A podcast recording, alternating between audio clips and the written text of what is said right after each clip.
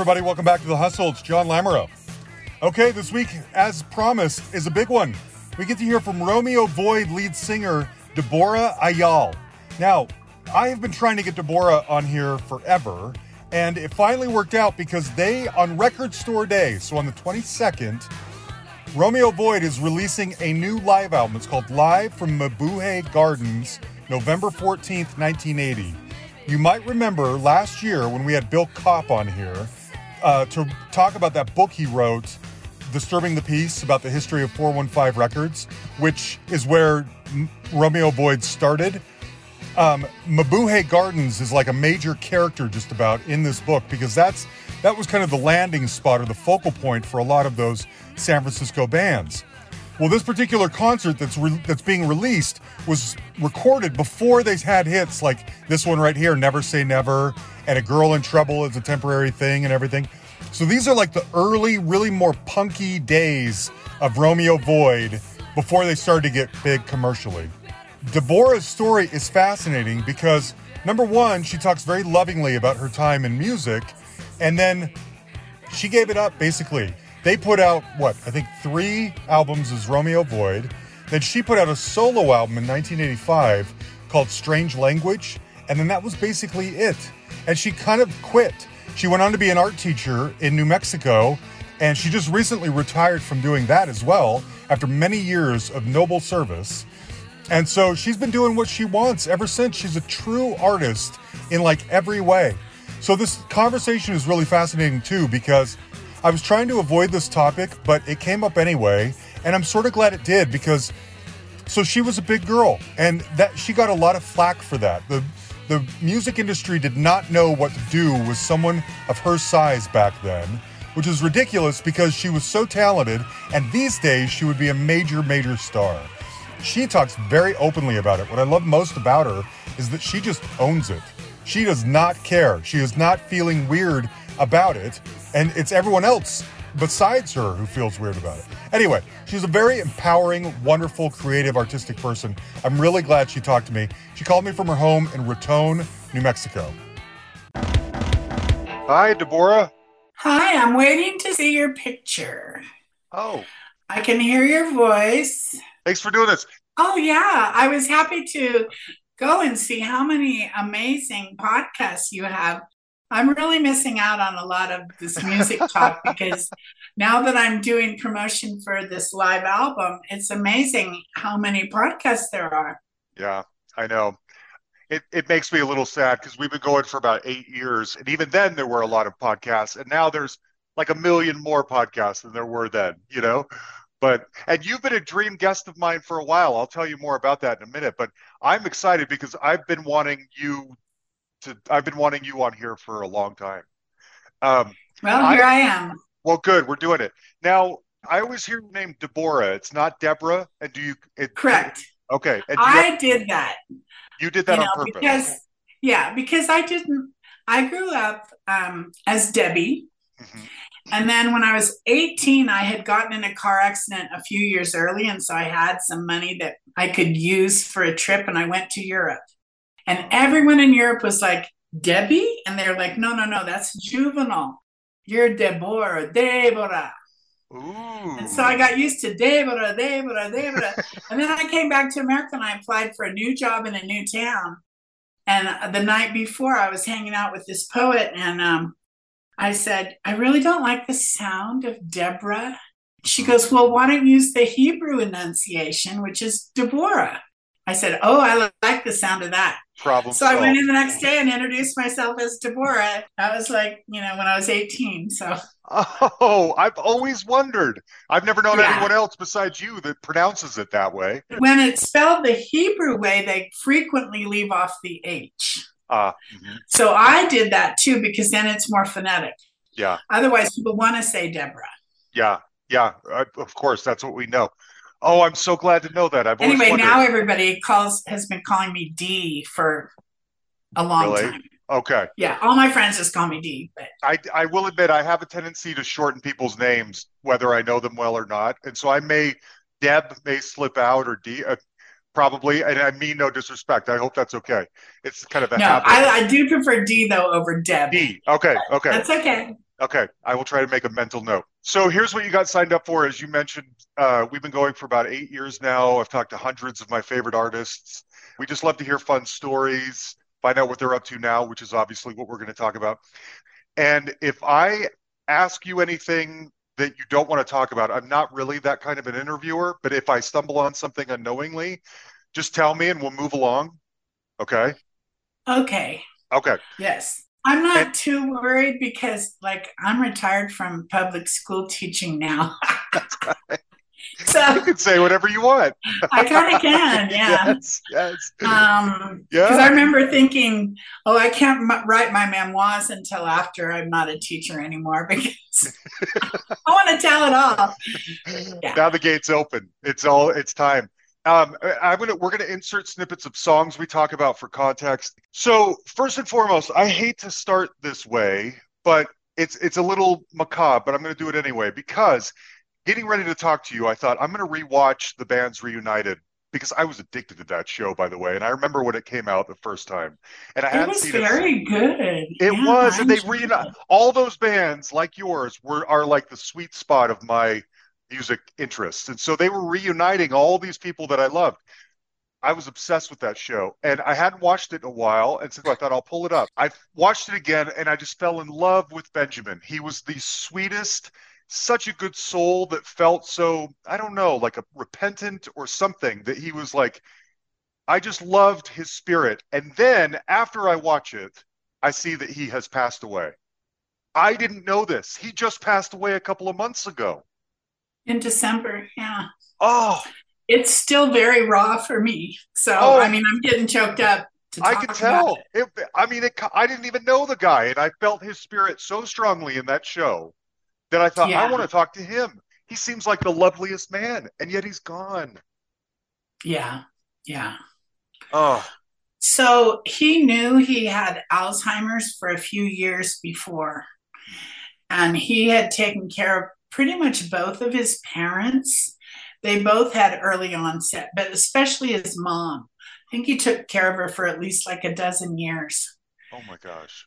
And so when he was diagnosed with it, you know, he called me to let me know because we kept in touch, but it's kind of, you know, our lives are very separate and had been for a long time, but we kept in touch and and he called me to let me know, you know, that I don't know when I might not recognize you or I might not know when, you know.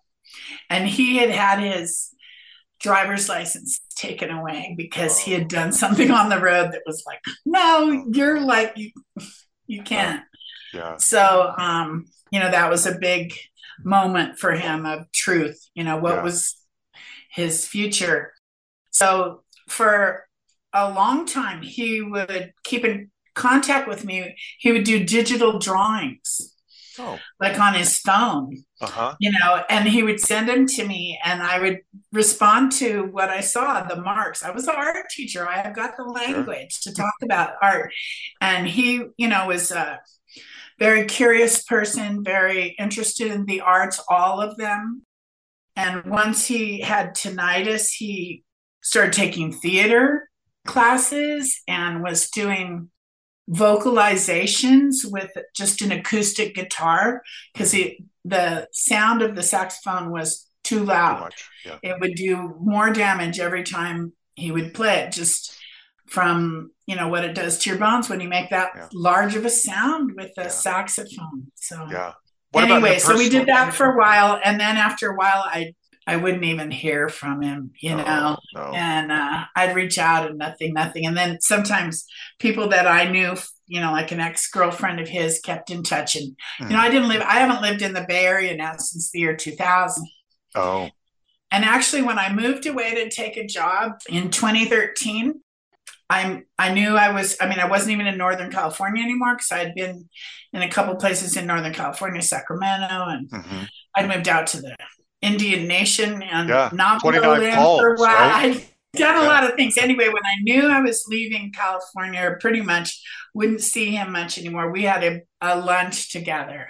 Mm. So that was really wonderful. And we met at a um, dog park that's on the bay in, near Richmond Bay in San Francisco. And we just walked all day and talked to each other and just enjoyed our company and had lunch wow. at, you know, and did he ever, I don't know anything about him personally. Did he ever marry or have kids or have a family or anything like that? No. Okay. Okay. Wow. Um, I don't think he would mind me sharing that he struggled with his sobriety uh, really? Um, but you know, I mean, the last um, you know dozen years, maybe ten years or long time, he's been very involved in recovery groups and. Yeah. In his hometown in Marin County, and he lived in sober living, mm.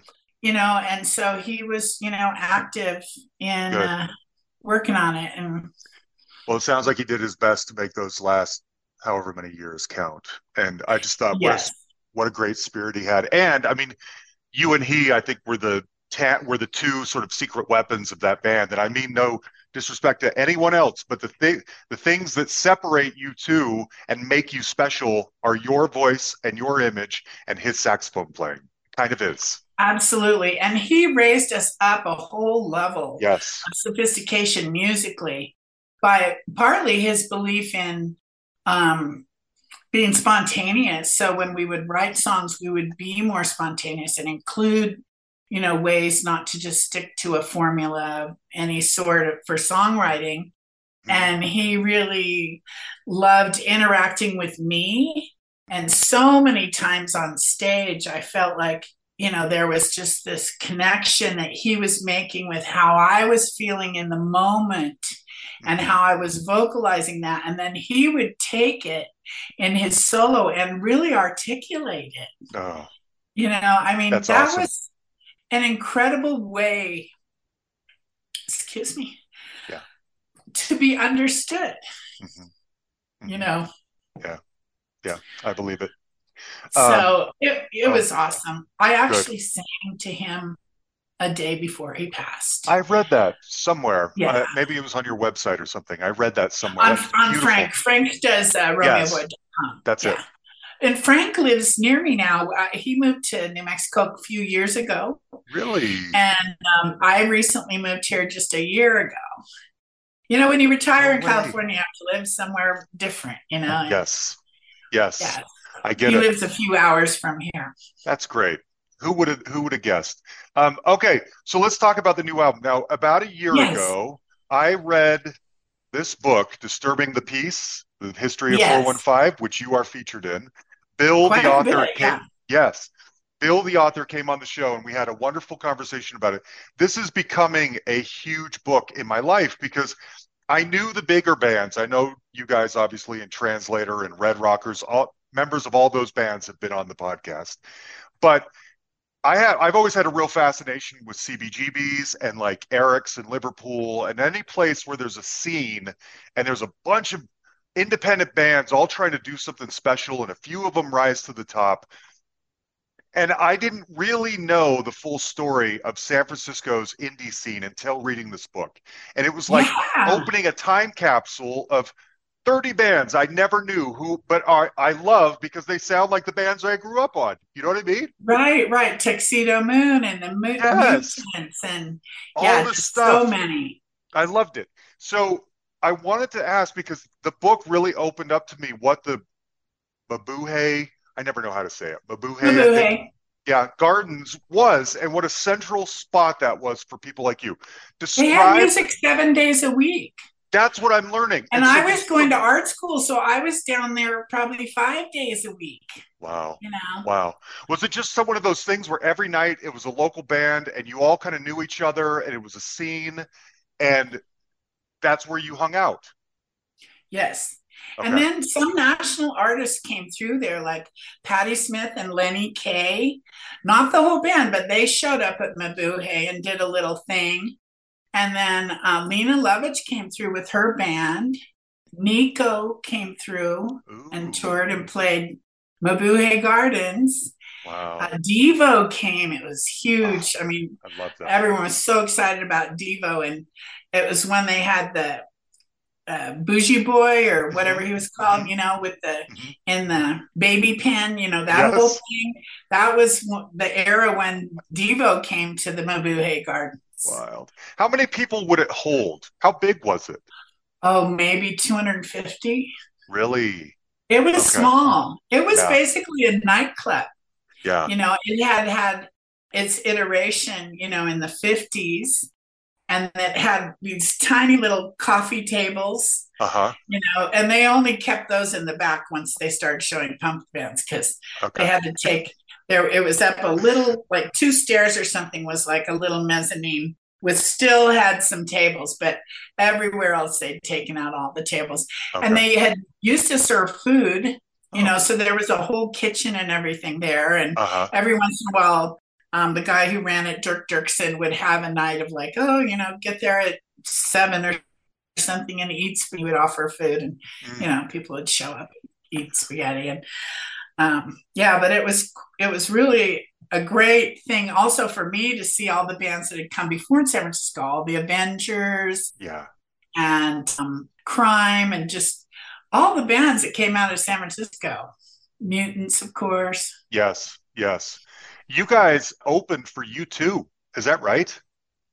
Yes. And of course, Howie is the one from 415 Records yeah. who originally put that together, their very first show in San Francisco. So we played a venue, the boarding house that we had never been invited to play before because we were opening for U2, and that's where they were playing. Mm. And so Howie got us on the bill. Oh, I didn't realize that um, didn't happen at the Mabuhay. Okay.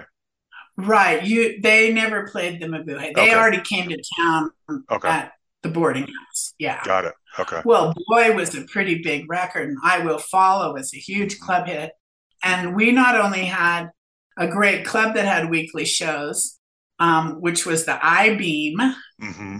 which um, there were DJs. Uh, I can't remember his first name, but his last name is Robinson anyway, he DJ'd there every Monday night for, you know, 10 years. And we would go see whatever was playing there. Um, mm-hmm. yeah, the cramps and. Oh, nice. I'm imagining, like a lot of these other scenes, it's made up of people who in their regular lives feel like misfits in some way or another. Yeah, Maybe they're yeah. really artistic or creative, or they're they don't look the same as everyone else, or they want to dress their own way, and they find their tribe at a place, at a central location, and that's where they thrive. That's where they feel most empowered to be themselves. Absolutely. And plenty of gay musicians and mm. club goers too. It was very mixed scene mm-hmm. too, and racially as well. Yeah. You know, the Zeros or Mexicans that Good came point. up from LA and would play Mabuhay or play, you know, the I beam or whatever. Yeah. That's wild. So let's talk about the new album. Now, uh, what do you remember anything about the night the new album was recorded? November 14th, 1980. Do you remember anything about the show or maybe about the shows you were performing at that time? Yeah, this was um, when Benjamin had barely joined the band, like really literally weeks before. Ooh. So he wasn't integrated in all the songs all that well. But, you know, he was up for just, you know, figuring it out. Mm-hmm. And what's interesting is I met him socially 1st mm-hmm. and I was like, oh, because I was an artist, I still am. Um, I'm like, oh, I have to draw you, you know.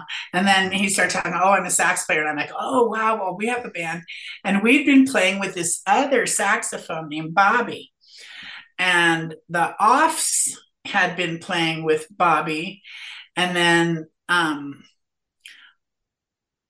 Bobby started playing with us. And then after not very long, Bobby and Benjamin switched bands. Oh, really?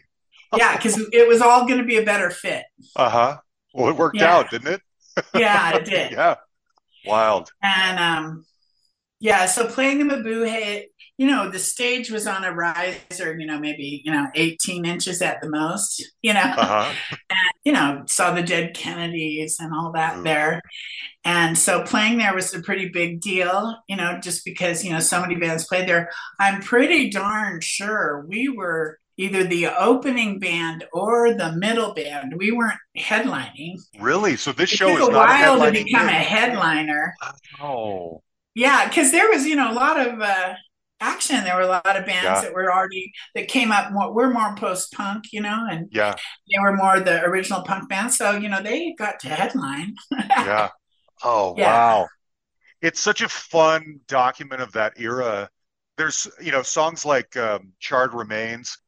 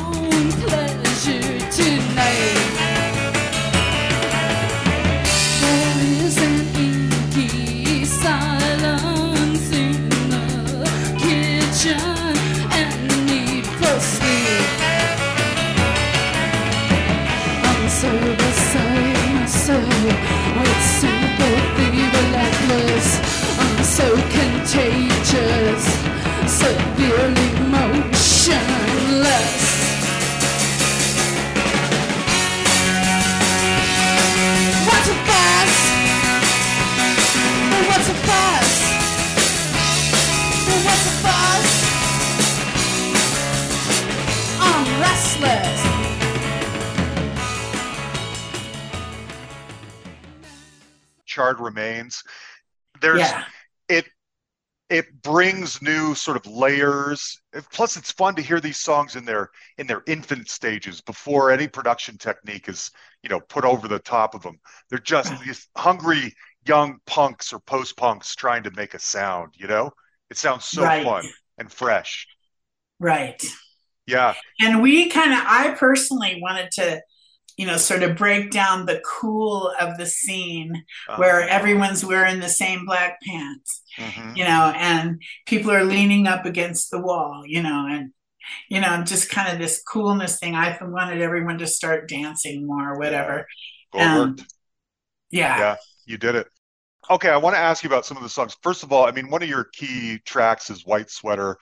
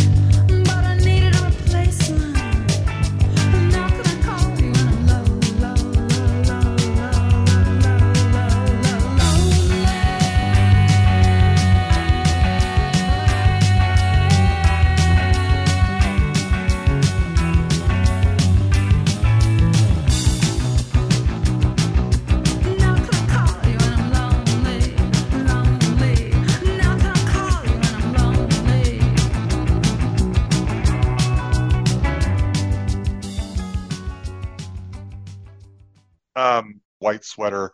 I'm sure you've been asked this a million times. I don't know the answer. Is that based on a real story? It was based on a real dream of my real oh, sister. Real? She has you... a real. She had a real shag haircut and okay. had a limp white sweater. Okay, so, but she didn't yeah. fall down an elevator shaft. No, I dreamed that in okay. my dream. Oh, sure. I always test myself. Okay. Um, that's the first lyric. You're right. And so in and then the next one, a line or two down, it goes, In my dream, I watched my sister. Yeah. So I did have a real dream where I watched my sister fall okay. down an elevator shaft. Yeah. Okay. I didn't know if it, I, you know, artistic license. I didn't know if this was a story you conjured up or it was someone else told you the story or whatever. But um, yeah, that's a classic. I wanted to ask you about another one of your songs that I really like, Undercover Kept.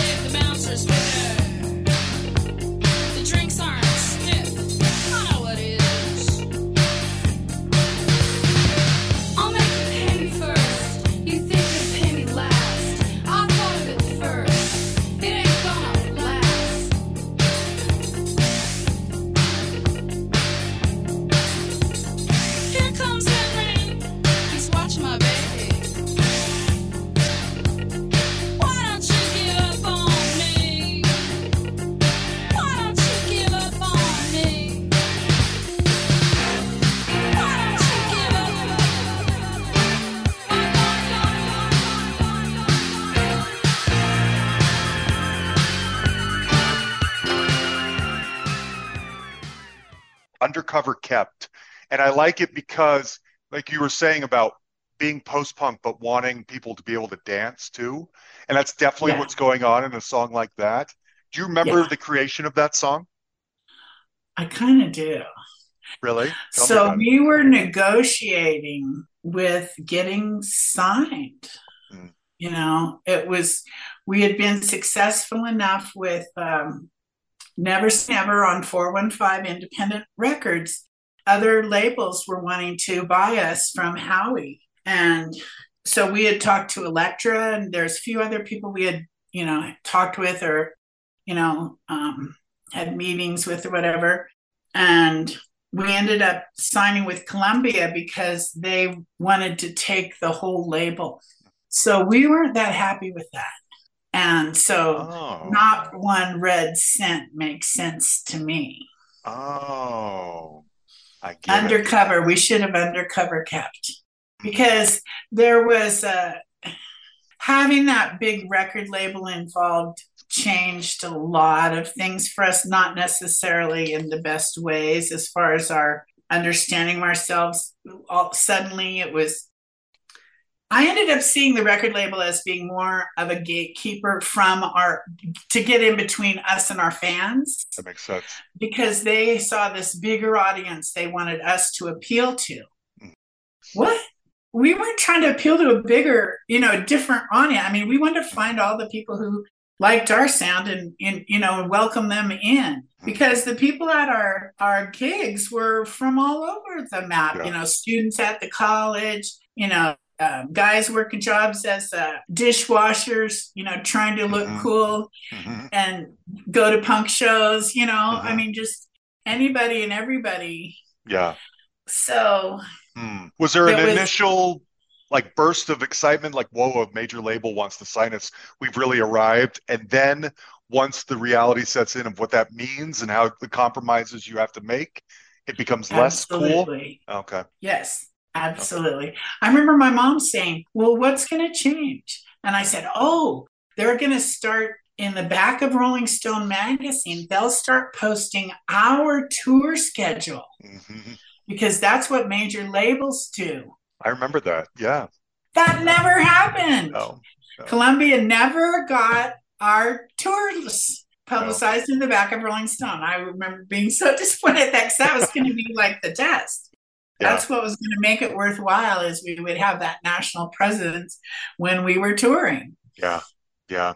In the book, I think it's uh, Chris Knab who mentions that you guys, no matter what, guys are so in debt to Columbia, even still to this day. Never Say Never or Girl in Trouble or something could be put in the biggest movie in the world and you still wouldn't make any money off of it because of the debt that you owe because you never became what I guess Columbia thought they could turn you into.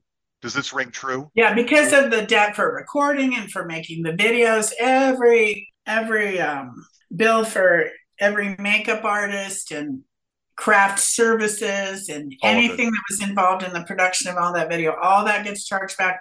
Plus all those lunches oh, yeah. that the label takes you out to when you're touring.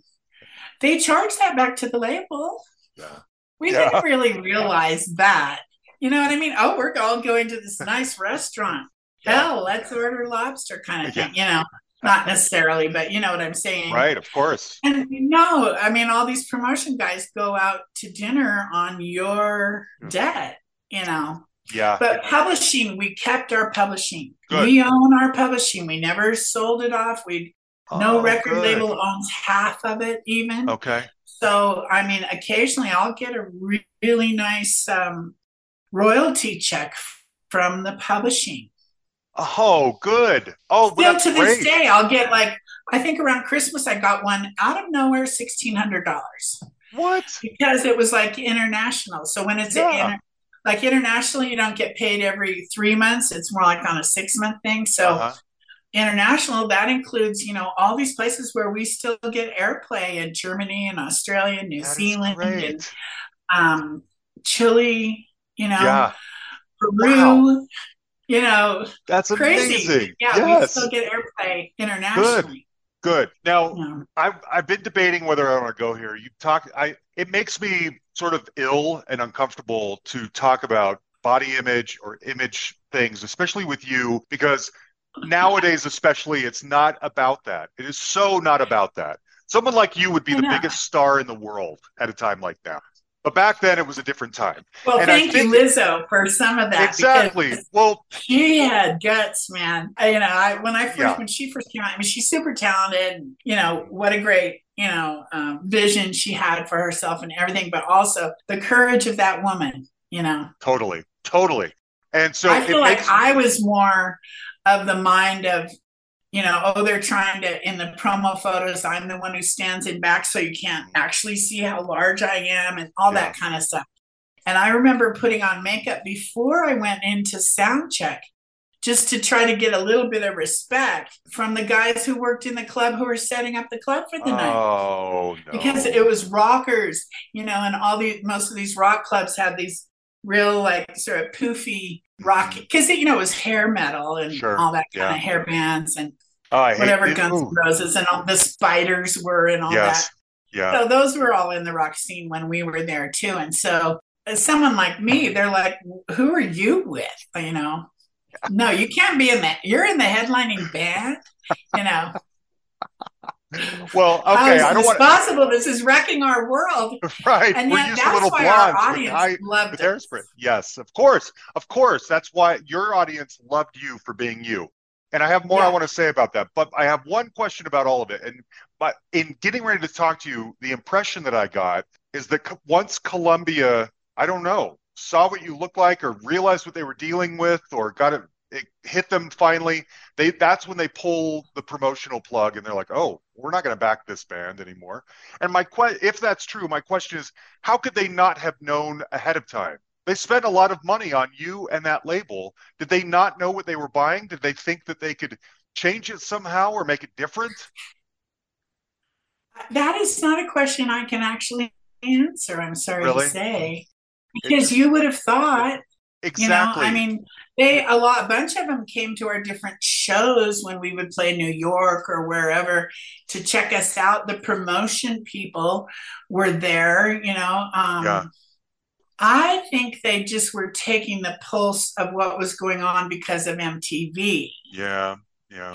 And so that did change things. Mm-hmm. You couldn't just sort of hide the singer on the album cover a little bit and get away with it. Now she had to appear in video. Yeah. Or he um, she's definitely get the lion's share of the image consciousness. Of course. yeah.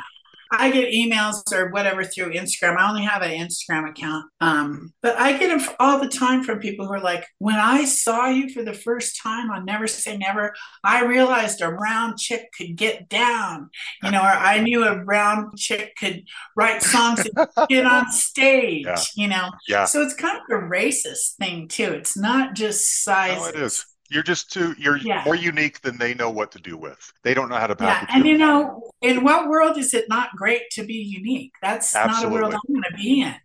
I right? absolutely agree. The reason I mention this too is because last year I talked to Annabella Lwin from Bow Wow Wow. Yes. And yes. I feel like you two had in a similar trajectory post the bands you were in. You put out your one solo album, Strange Language, and she put out, I think, one solo album right after Bow Wow Wow too. And it's like there's an obvious star quality to the both of you, whether it's the looks, the image, the way you sing, the way you dance, the way you present yourself.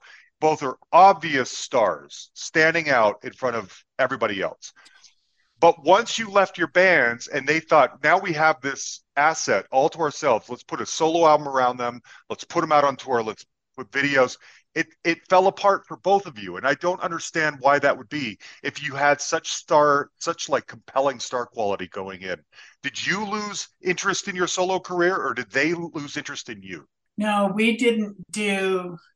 There was no video for anything on my solo album. That's what there was no real radio push. I mean, I did do some interviews. I went around like maybe a 10 day tour of speaking to, like, I went to LA and did like 10 or 12 interviews mm-hmm. with people who had come to the office, you know, Columbia office. I did the same thing in New York. Again, maybe 10 or 15 interviews. But there wasn't like you know, let's support her tour or, you know, anything like that. They wanted to keep me. It was like a situation women have faced many times. I don't want you, but I don't want else anybody else to have you. Ooh, perfectly said. That's it. That's exactly it. Yeah. yeah. Did you tour at all with your solo album? Well, it was pretty cute because we sort of did an acoustic little tour of just the East Coast, and because uh-huh. um, we had no money to do this with, and you know, I didn't exactly leave Romeo Void rich or anything, and um, we did a train tour. Ah. So my husband at the time was a bass player, and we had a little practice amp for him. Uh-huh. And then a guitar playing friend of mine, you know, offered to guitar for us.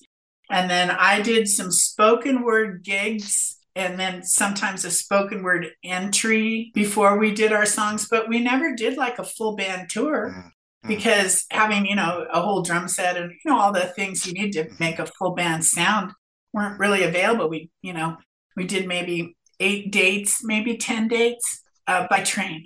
oh, wow. but, but we opened for like Jim Carroll or we had a couple really? shows with Jim Carroll because he was doing a reading. Yeah. Not when he was performing with his whole band. And he brought along a guitar player. They were doing kind of a poetry guitar thing. That makes sense. So we did a couple of dates with them, but and we weren't really in an Americana. Mm, no. You know, even though, you know, I love playing with acoustic instruments and all that, I never I I feel like the scene probably would have been more embracing if I had gone that direction, but that really, you know, as much as I love American music, it just wasn't what I was no, doing. I agree. I was thinking that too. They should have they should have put you on a UK tour and you could have gone around with Siouxsie Sioux or Kirsty MacColl or some other wonderful female icon of the UK and uh, reach the people that I think you're really meant for. I was listening back to your solo album, Stay Strong, and that first song out of the gate, Bring It.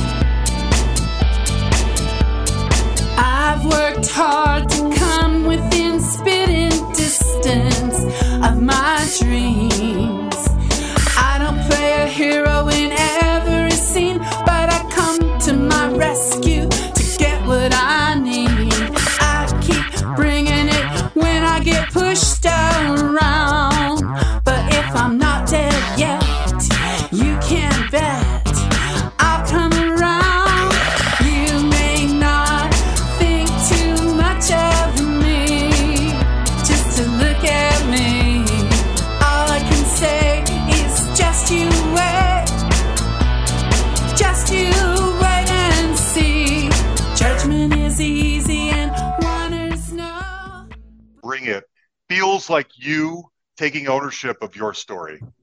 Yes. That's what I'm imagining. Let me yes. tell you what's really going on from my perspective. It's all right here right. in this song.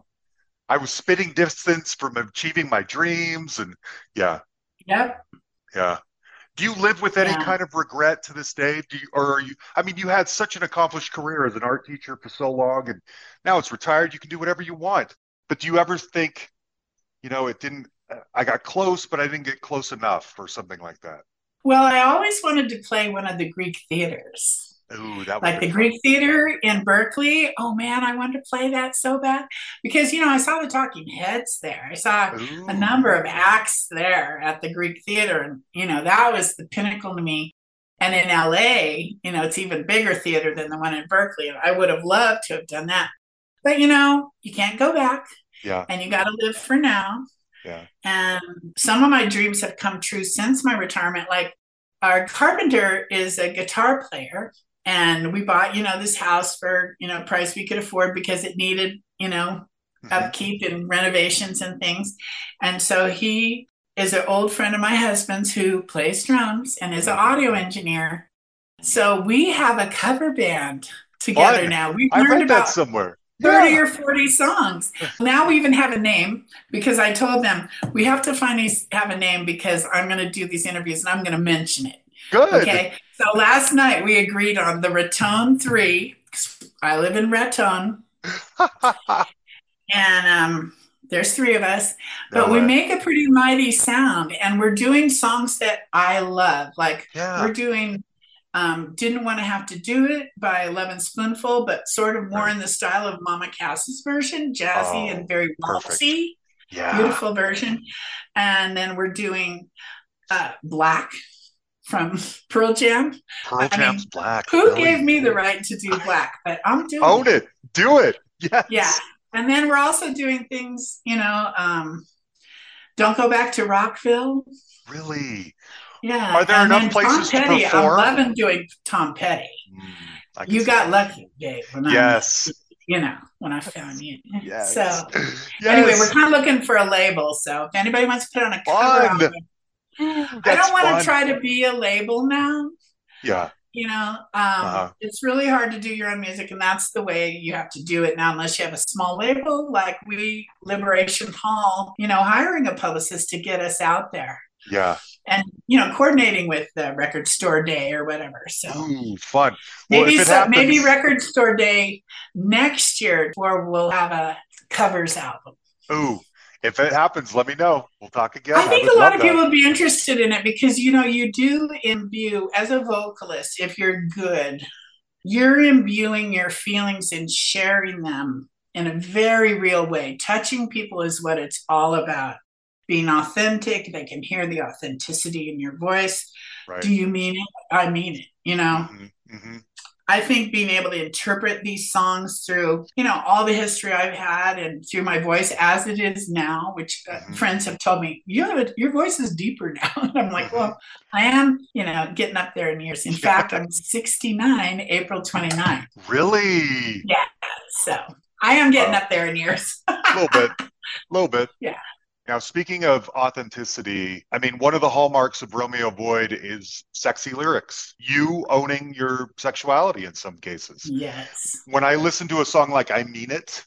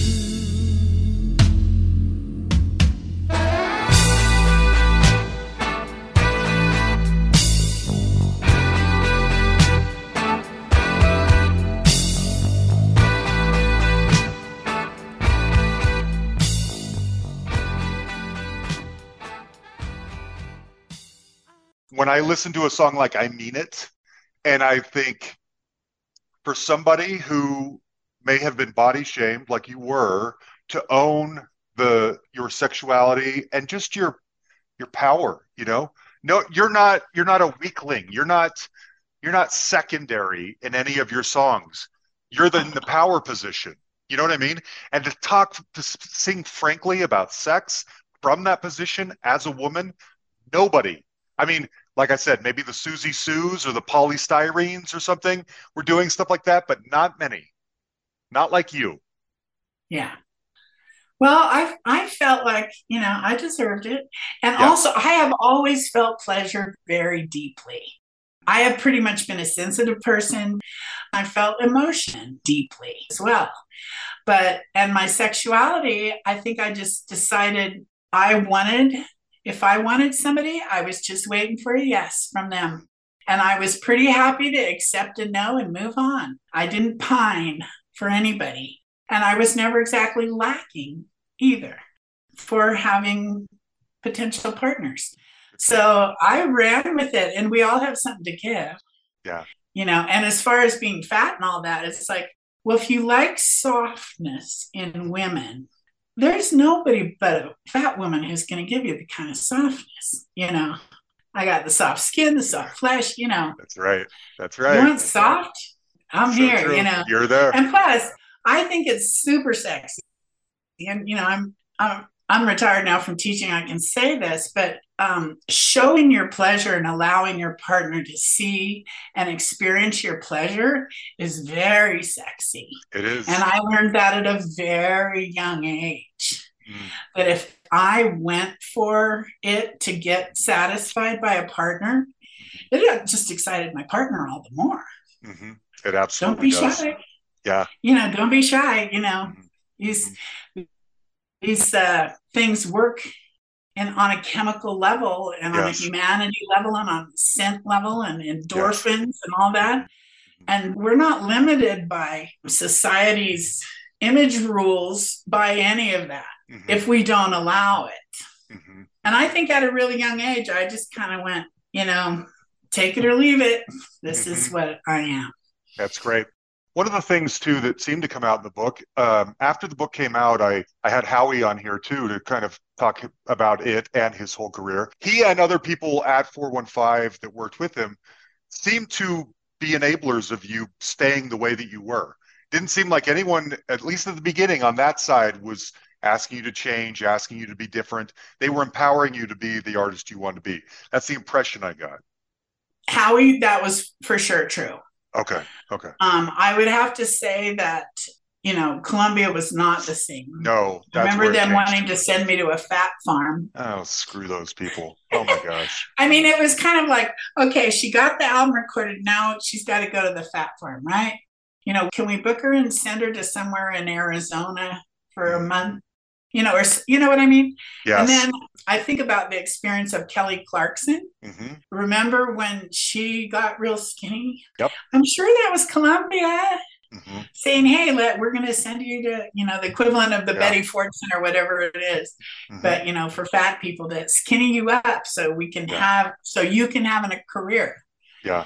And I just never. I mean, part of me always wonders, well when you get to the age where I started making music, I was already in my 20s. I'd already been confronted about my unacceptable body size a lot. Mm-hmm. Um, and it starts at home. I mean, my mom mm-hmm. was taking me to doctors to try to boost my thyroid, even though I didn't have a non functioning thyroid, but just to see if it would make my system go faster. So, you know, so those kind of things, you know, were happening to me at like nine and 10 years old, 11 years old. And boy, the message was strong and clear. You are just not acceptable. Any medical intervention is worth it. So, had I tried to be slim? Yes. And had I finally said, take it or leave it? Yes. Mm-hmm. And it was years in my past by the time I was making music. And I just felt like, you know, it's kind of like, you know, I came out as being unapologetic, That's you great. know. That's great. You were like, I don't apologize for my size. You shouldn't. And uh, like I was saying earlier, now like with people like Adele or Lizzo or whatever, you would be huge. You would be commended for the size and the voice and the ownership of your image and all of that. That's what makes people special today. And but they were not allowing people like you to be unique back then. They wanted to fit. Speaking of which, I was curious when Girl in Trouble becomes a top 40 hit. I mean, are you suddenly, I don't remember, were you on like Solid Gold? Did you go on a tour? We with, were on American Bandstand. You were? I wondered. Okay. Yes. And Night Flight. Yes, Night Flight. We were yes. on Night Flight. There's a great video of us on Night Flight. Okay, I'll look. But it, it was recorded at like the Comedy Store uh-huh. in Hollywood one afternoon with like this audience that you know they gathered from the street uh-huh. that day or something. But um, it was really funny because we had to like be ourselves, but like in the afternoon. Yeah. in a comedy club. But yeah, the funnest was doing American Bandstand because okay. Dick Clark was fun. Yeah. And he was super respectful. We went on when New Edition. I remember that, that episode. Was on with us. Yes. You got to cool it down. I watched that. I that's where I forgot you were on there. I had no idea. I saw that in real time. Wow. Yeah. So um, Dick Clark was very cool, and um, I made him laugh, which is like one of my claims to fame in my entire life. I still wa- like to watch the video of it. Uh-huh. I have uh-huh. it saved so I can watch it whenever I want. And when I laugh, his body kind of crumbles a little bit because he's oh he's experiencing what I'm saying with such hilarity. His body yes. like just wiggle. Yes. Won't you come and join us? Drummer always gets buried behind. I always feel sorry for the poor drummer. Debora Iyall, please introduce me to your colleagues. All right, this is Peter Woods, our guitar player. Thank you, Peter. Yeah. Aaron Smith on drums. Aaron, welcome aboard. Benjamin Bossi, saxophone. Thank you, sir. Frank Cabbage on bass. Thank you, Frank, very much. Did you two meet at an art institute somewhere? Right, San Francisco Art Institute. Are you all artists? Uh, I mean, all, all, oh, no, yeah. I mean, all talented, but are you painting artists? Uh, no, I play saxophone exclusively. That's it. How did you run into these people? You a San Franciscan? Now I am.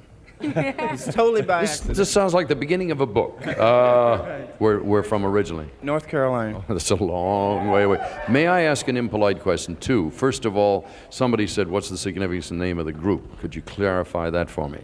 Okay, well, Romeo Void is like um, fern bars, you know. sure it is. Uh, Clyde Schneer. Um, yeah, the 80s single thing is Romeo Void. You got it. Uh, now I want to ask you, where'd you get the jacket? Where'd she get it? Uh, we made that for her exclusively. Was that part of, is that part of your video, really? Yeah, it's in our video. This is, you know, when you get done with this, if you just turn this way a moment, we could cut this part out, put a frame on it, and hang it on a wall somewhere. I mean, I used to, no, I literally used to do that with guys who painted scenery. I'd buy the pair of pants that had a lot of slop on it, and then put it in a great frame. People would come and say, Isn't that an interesting thing? The significance and the, all of that, whatever. What does the future hold now for the group? Oh, well, we're just going to keep going. You know, we're going to have a, a record that's going to do real good this year. It's doing real good already. Well, if we got on American Bandstand. Ah. Ladies and gentlemen, Romeo Void, follow me. Oh, you know, it doesn't great. get better than that. You know, for somebody who grew up watching American Bandstand. Yeah, yeah. And Paul Revere and the Raiders, with that show, it's so neat to meet your baby where the action is. I don't remember that. You remember one. that show? Maybe it was uh, just in California. Wild. Oh, that's great. What kind of interactions? I mean, you go from, we've talked about how great this live album from the Mabuhay is, but you go from this little 250 seat punk club to the big time through American Bandstand. How did your life change? Was it was it fun? Was it a lot of work? Did you meet your heroes? Tell us a story from that era.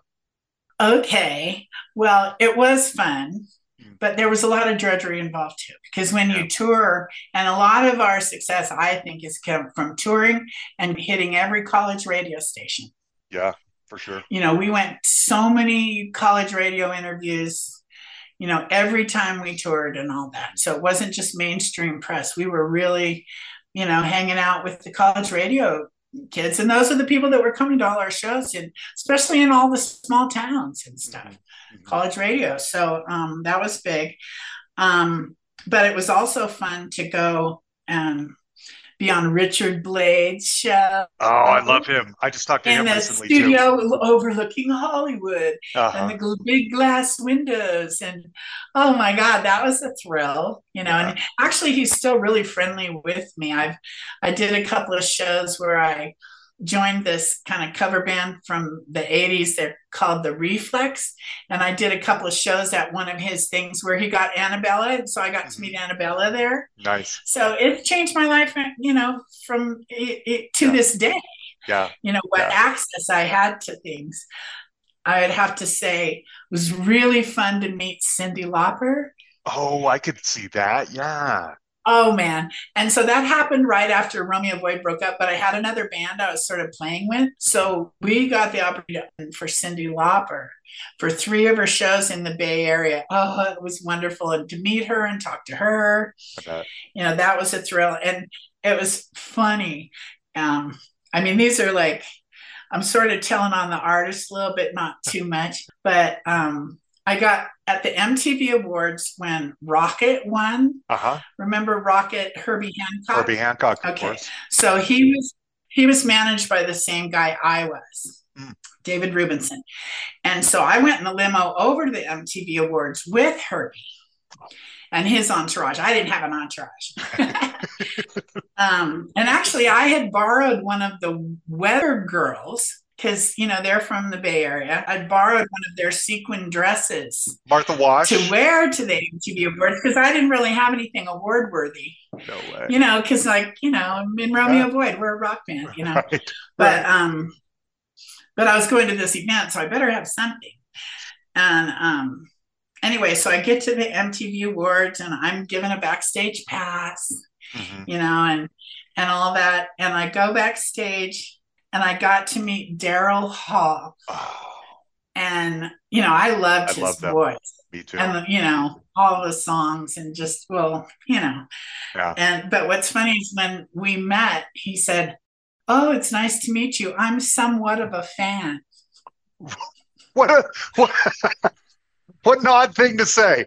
like It's so okay well i'm definitely a fan of yours I'm a fan, you know i think of. i just sort of skipped that you know and, and told him how i admired him but that was, What a weird thing that to say. of crazy That is crazy. Oh my gosh. Uh, Oh, I love that. Okay. but you know for me the excitement was meeting like um, vanessa from pylon we played a couple of Oh. shows with Pylon, and I loved Pylon. And Yeah. Vanessa meeting Vanessa was awesome, and also Lydia Lunch. You know, meeting Lydia Lunch, and she she called the Whiskey a Go Go to ask for um, to get in on the guest list, and I thought she was a friend of mine, like just taking a piss out of me, you know. Yeah. Yeah.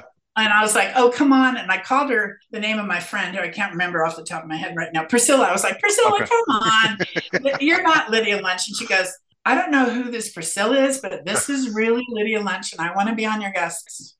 Oh, And I was like, "Oh, maybe this is really Lydia Lunch calling the whiskey in the afternoon to get on the guest list." So Lydia came to our show, and then afterwards, we were opening for or playing with because sometimes you do two nights with the same band and you take turns. Uh-huh.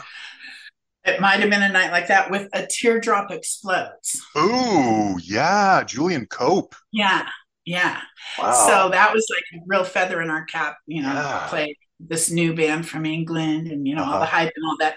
But it was really the new romantic scene, Mhm. which you know, like I said, we're a rock band, you know. Yeah. So we weren't really trying to, and we're you know very California in our way, art student type, you know, cash. So Lydia and I get back to the hotel and around because everybody knew about the hotel we were staying, the Tropicana was the place, and that was where Teardrop Explode was staying. Any bands of a certain, not you know up there headlining huge clubs, but you know, the whiskey kind of Mhm. clubs would stay there. There's a restaurant there, you know, and all that. So we get back there, and a bunch of a Teardrop Explodes fans were sitting around the pool and they're completely in their new romantic finery. You know, the poofy blouses and the white makeup, you know, and the hairdos and the air of being English, you know, all Uh-huh. that. They're sitting around the pool at the Tropicana. And Liddy and I are cracking up. and we go swimming in our t shirts and panties. Uh-huh. you know, we're just like, no, we're getting in the pool. You guys can sit there and do your thing being very fabulous. Yes. But you know, the people that actually get on the stage here, we're gonna have some fun and go swimming. Yes. oh, that's great. I love it. I love that. Yeah. Okay, last question. I was curious about something. When I'm wondering, I was, of course, getting ready to listen to you, uh, to talk to you. I was listening back to all the music again, which I already knew pretty well. And Girl in Trouble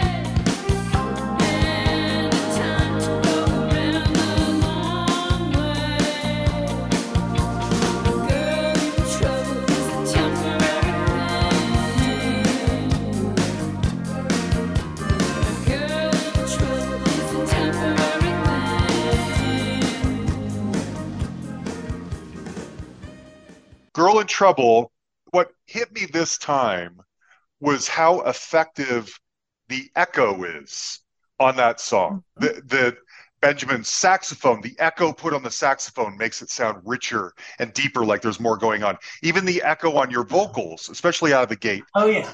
And I was curious if what the difference the song sounded like from the moment you guys wrote it as this plucky little post punk band to a very glossy, pop oriented, incredible track that's out sounding radio friendly.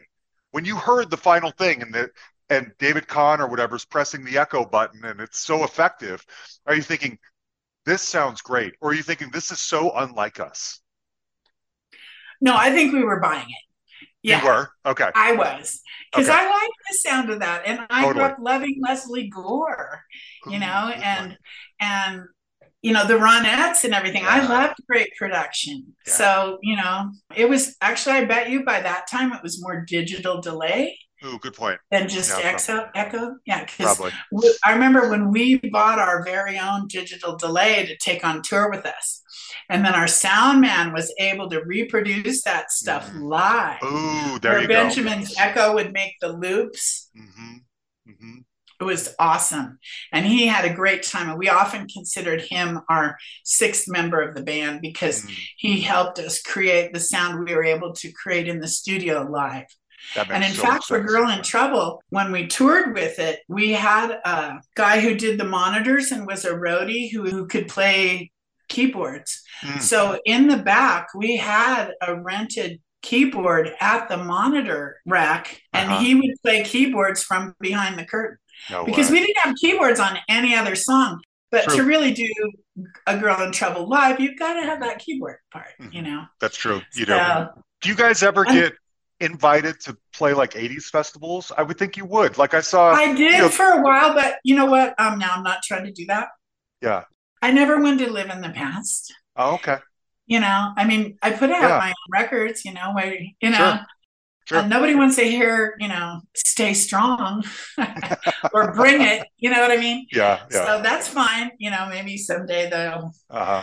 I still have a box of them here somewhere.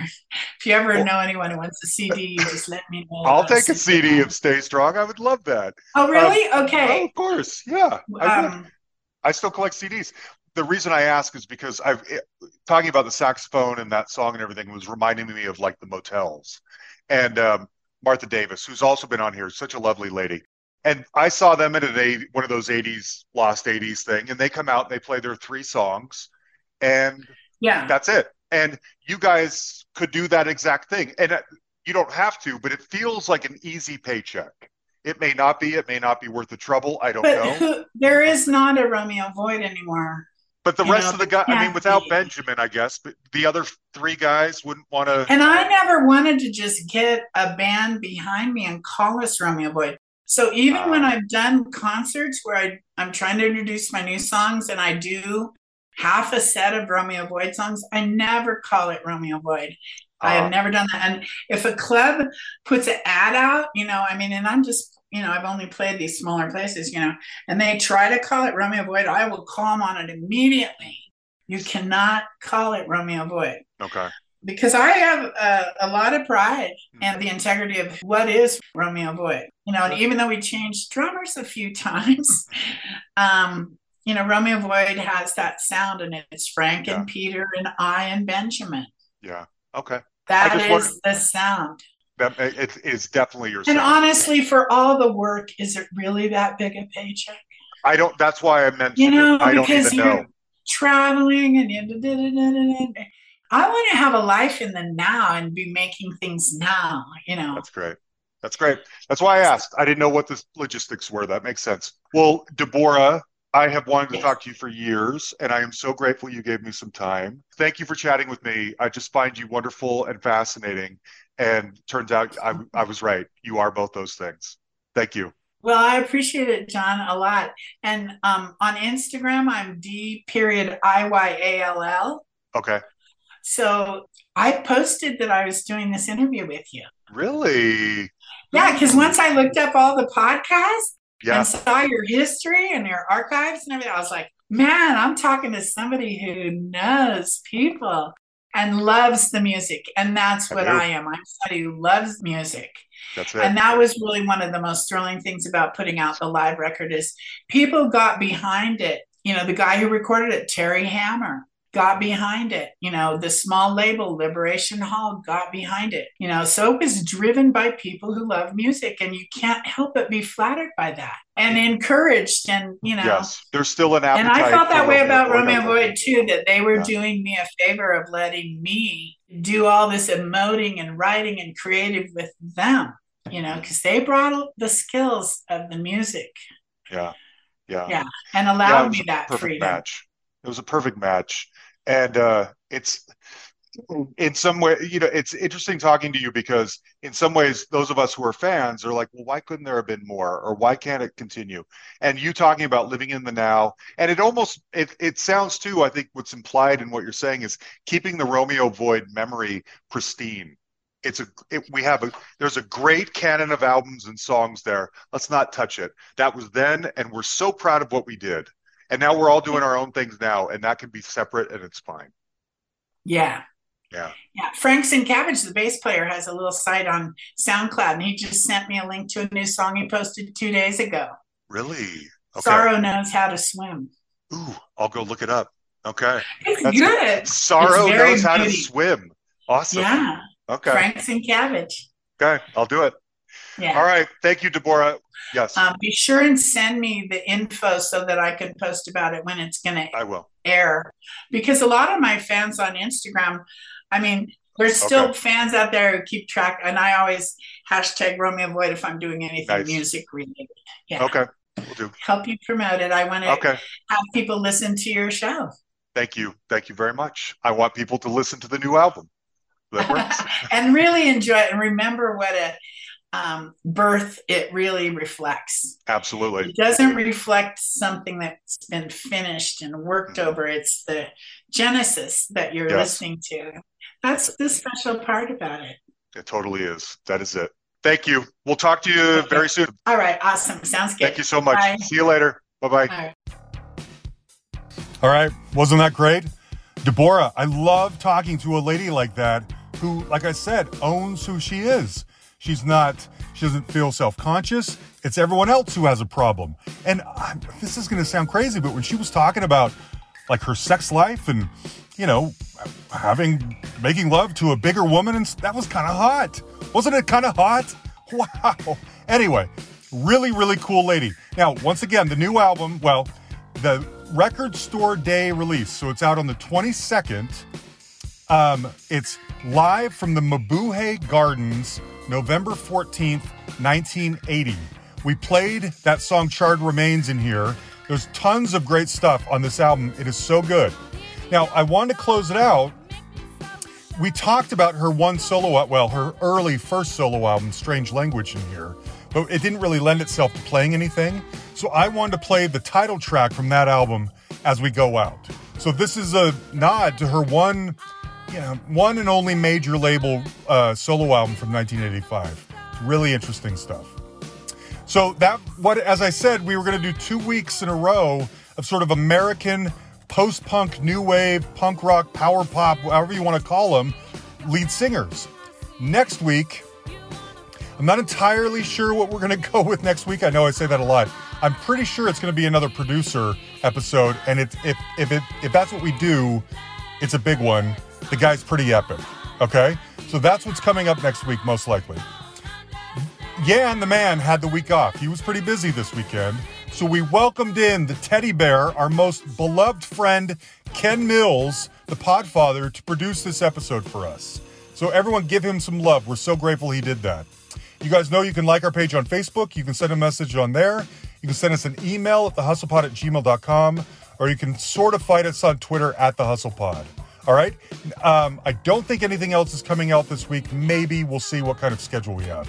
Thanks, everybody. We love you.